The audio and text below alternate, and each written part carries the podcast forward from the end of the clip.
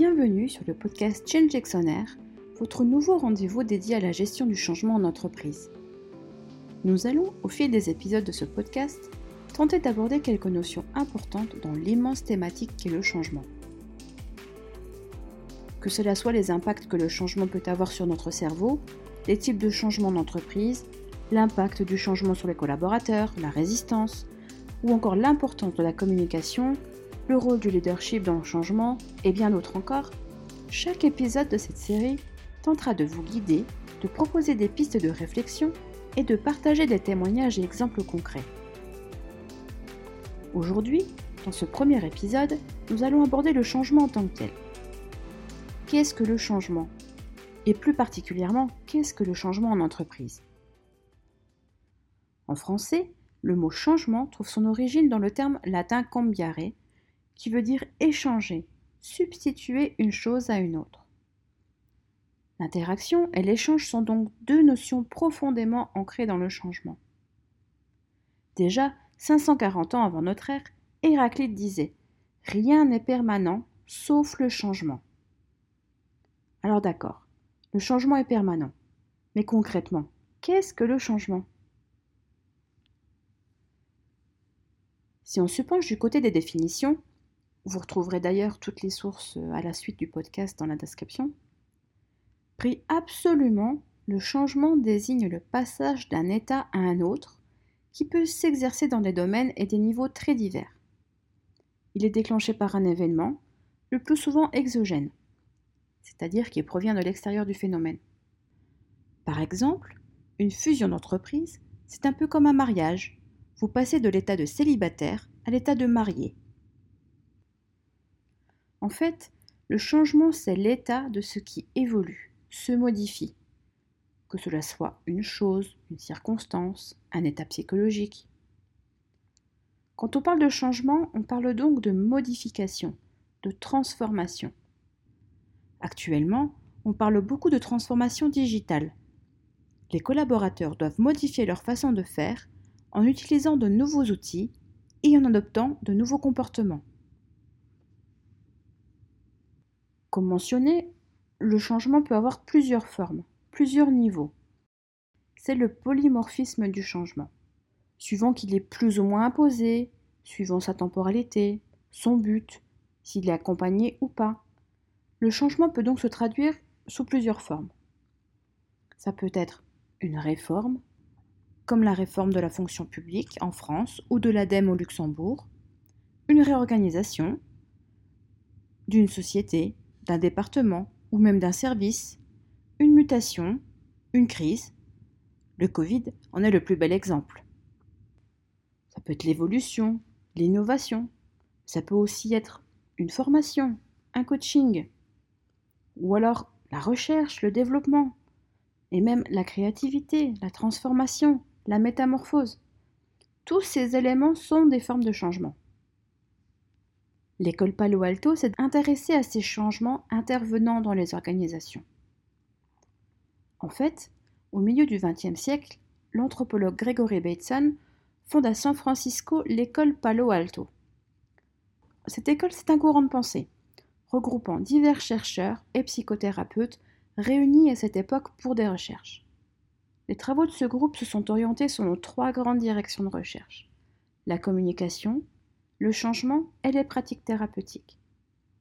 Mais ce qui fait l'unité de ces recherches, c'est leur référence commune à l'approche systémique. Cette approche considère que l'individu fait partie d'un système, voire de plusieurs systèmes, et qu'il est influencé dans sa façon d'être, aussi bien par lui-même que par les autres et son environnement. Pour l'école Palo Alto, que ce soit pour des changements individuels ou pour des changements organisationnels, on peut distinguer deux types de changements. Ceux qui interviennent à l'intérieur d'un système, donc c'est le niveau 1, appelé l'homéostasie, et ceux qui affectent le système lui-même. C'est le niveau 2 et l'évolution. Le niveau 1, donc l'homéostasie, c'est en fait la modification de certains éléments à l'intérieur d'un système, mais qui n'amène pas le système lui-même à se modifier. On peut observer des phénomènes d'autorégulation, d'autocorrection à l'intérieur du système, pour conserver un équilibre existant.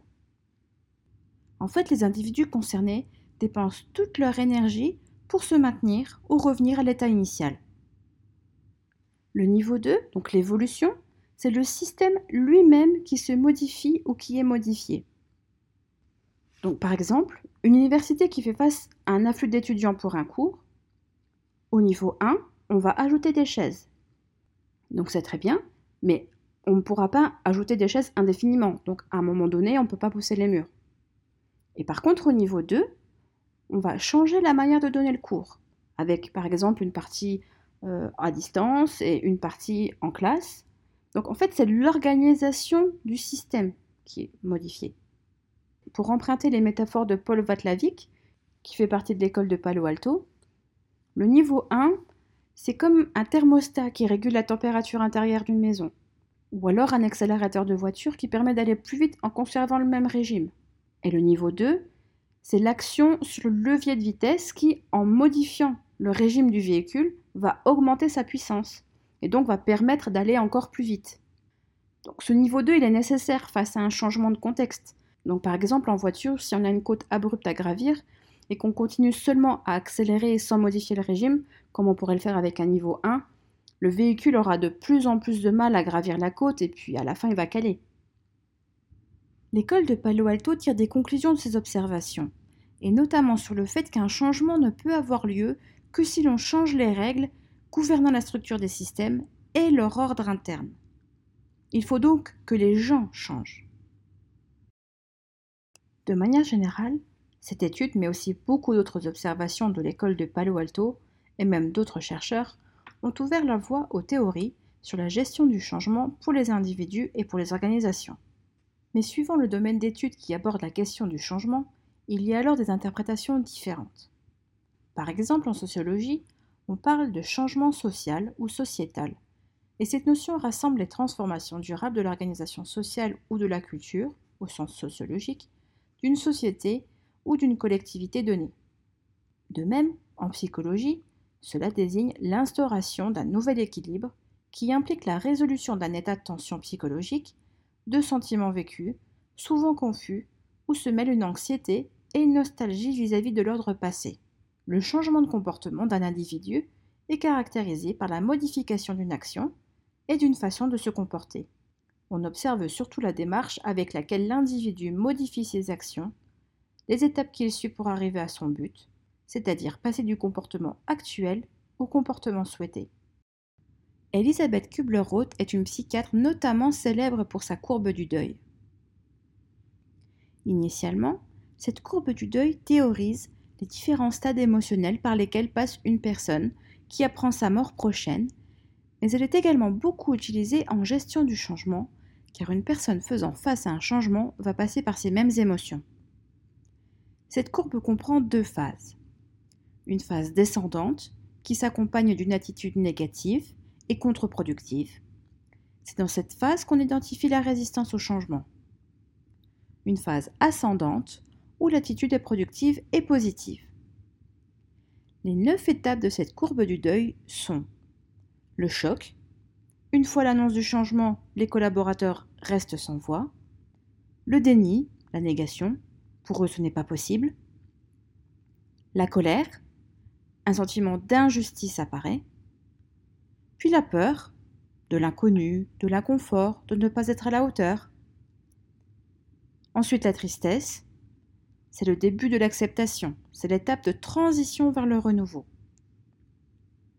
L'acceptation, on se tourne vers l'avenir, ça va être difficile, mais on va y arriver.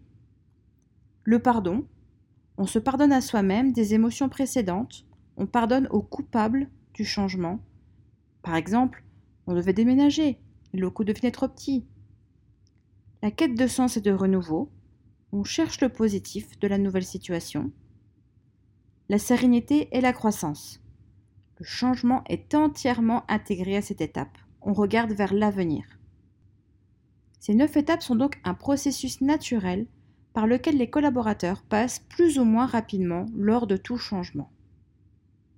Quant au changement en entreprise ou changement organisationnel, il s'agit justement d'interprétations qui nous intéressent et que nous allons détailler. Selon le baromètre 2016 sur l'accompagnement humain du changement de l'IFOP, 93% des salariés ont vécu au moins un changement au cours des trois années précédentes. D'après Benoît Grouard et Francis Meston, auteurs de l'ouvrage L'entreprise en mouvement, conduire et réussir le changement, le changement en entreprise ou changement organisationnel est le processus de transformation radicale ou marginale des structures et des compétences qui ponctue le processus d'évolution des organisations. En fait, une organisation et ses collaborateurs changent pour s'adapter à des facteurs externes ou des facteurs internes dans le but de maintenir l'organisation viable et compétitive. Dans les facteurs internes, on peut retrouver par exemple un déménagement, car les locaux ne sont plus adaptés à l'entreprise qui a vu son nombre de collaborateurs doubler, ou son métier évoluer. On peut aussi voir un changement de logiciel CRM pour améliorer le suivi client et ainsi favoriser la fidélisation. Pour les facteurs externes, cela peut être la pression de la concurrence, l'évolution du marché, les innovations technologiques, les nouvelles réglementations, comme par exemple les RGPD qui a sans doute eu un impact sur votre organisation au niveau processus, logiciel, communication avec les clients, etc. En tout cas, nous avons pu voir au cours de cet épisode que la notion de changement est complexe et peut être interprétée différemment suivant le contexte ou le domaine dans lequel il intervient. Mais quoi qu'il en soit, ils ont tous un mécanisme commun. La transformation de chacun des éléments du système, même s'il s'agit d'un changement organisationnel, implique nécessairement un changement comportemental et bien sûr des résistances. Car changer représente un effort pour notre cerveau. C'est ce que nous verrons dans le second épisode de ce podcast, mais n'oubliez pas, comme l'a dit Charles Darwin, les espèces qui survivent ne sont pas les espèces les plus fortes, ni les plus intelligentes, mais celles qui s'adaptent le mieux au changement. Si vous avez apprécié ce premier épisode du nouveau podcast Change on Air et que vous êtes intrigué par la thématique de notre prochain épisode, n'attendez plus, abonnez-vous. En souscrivant un abonnement annuel à la plateforme ChangeX, vous pourrez découvrir les épisodes en exclusivité une semaine avant leur sortie sur les plateformes d'écoute. Alors pour rejoindre l'aventure et surfer sur vos changements, rendez-vous sur changex.center. Enfin, pour découvrir tous nos contenus d'experts relatifs à la gestion du changement et ainsi approfondir vos connaissances, abonnez-vous à nos pages LinkedIn, Facebook et Instagram.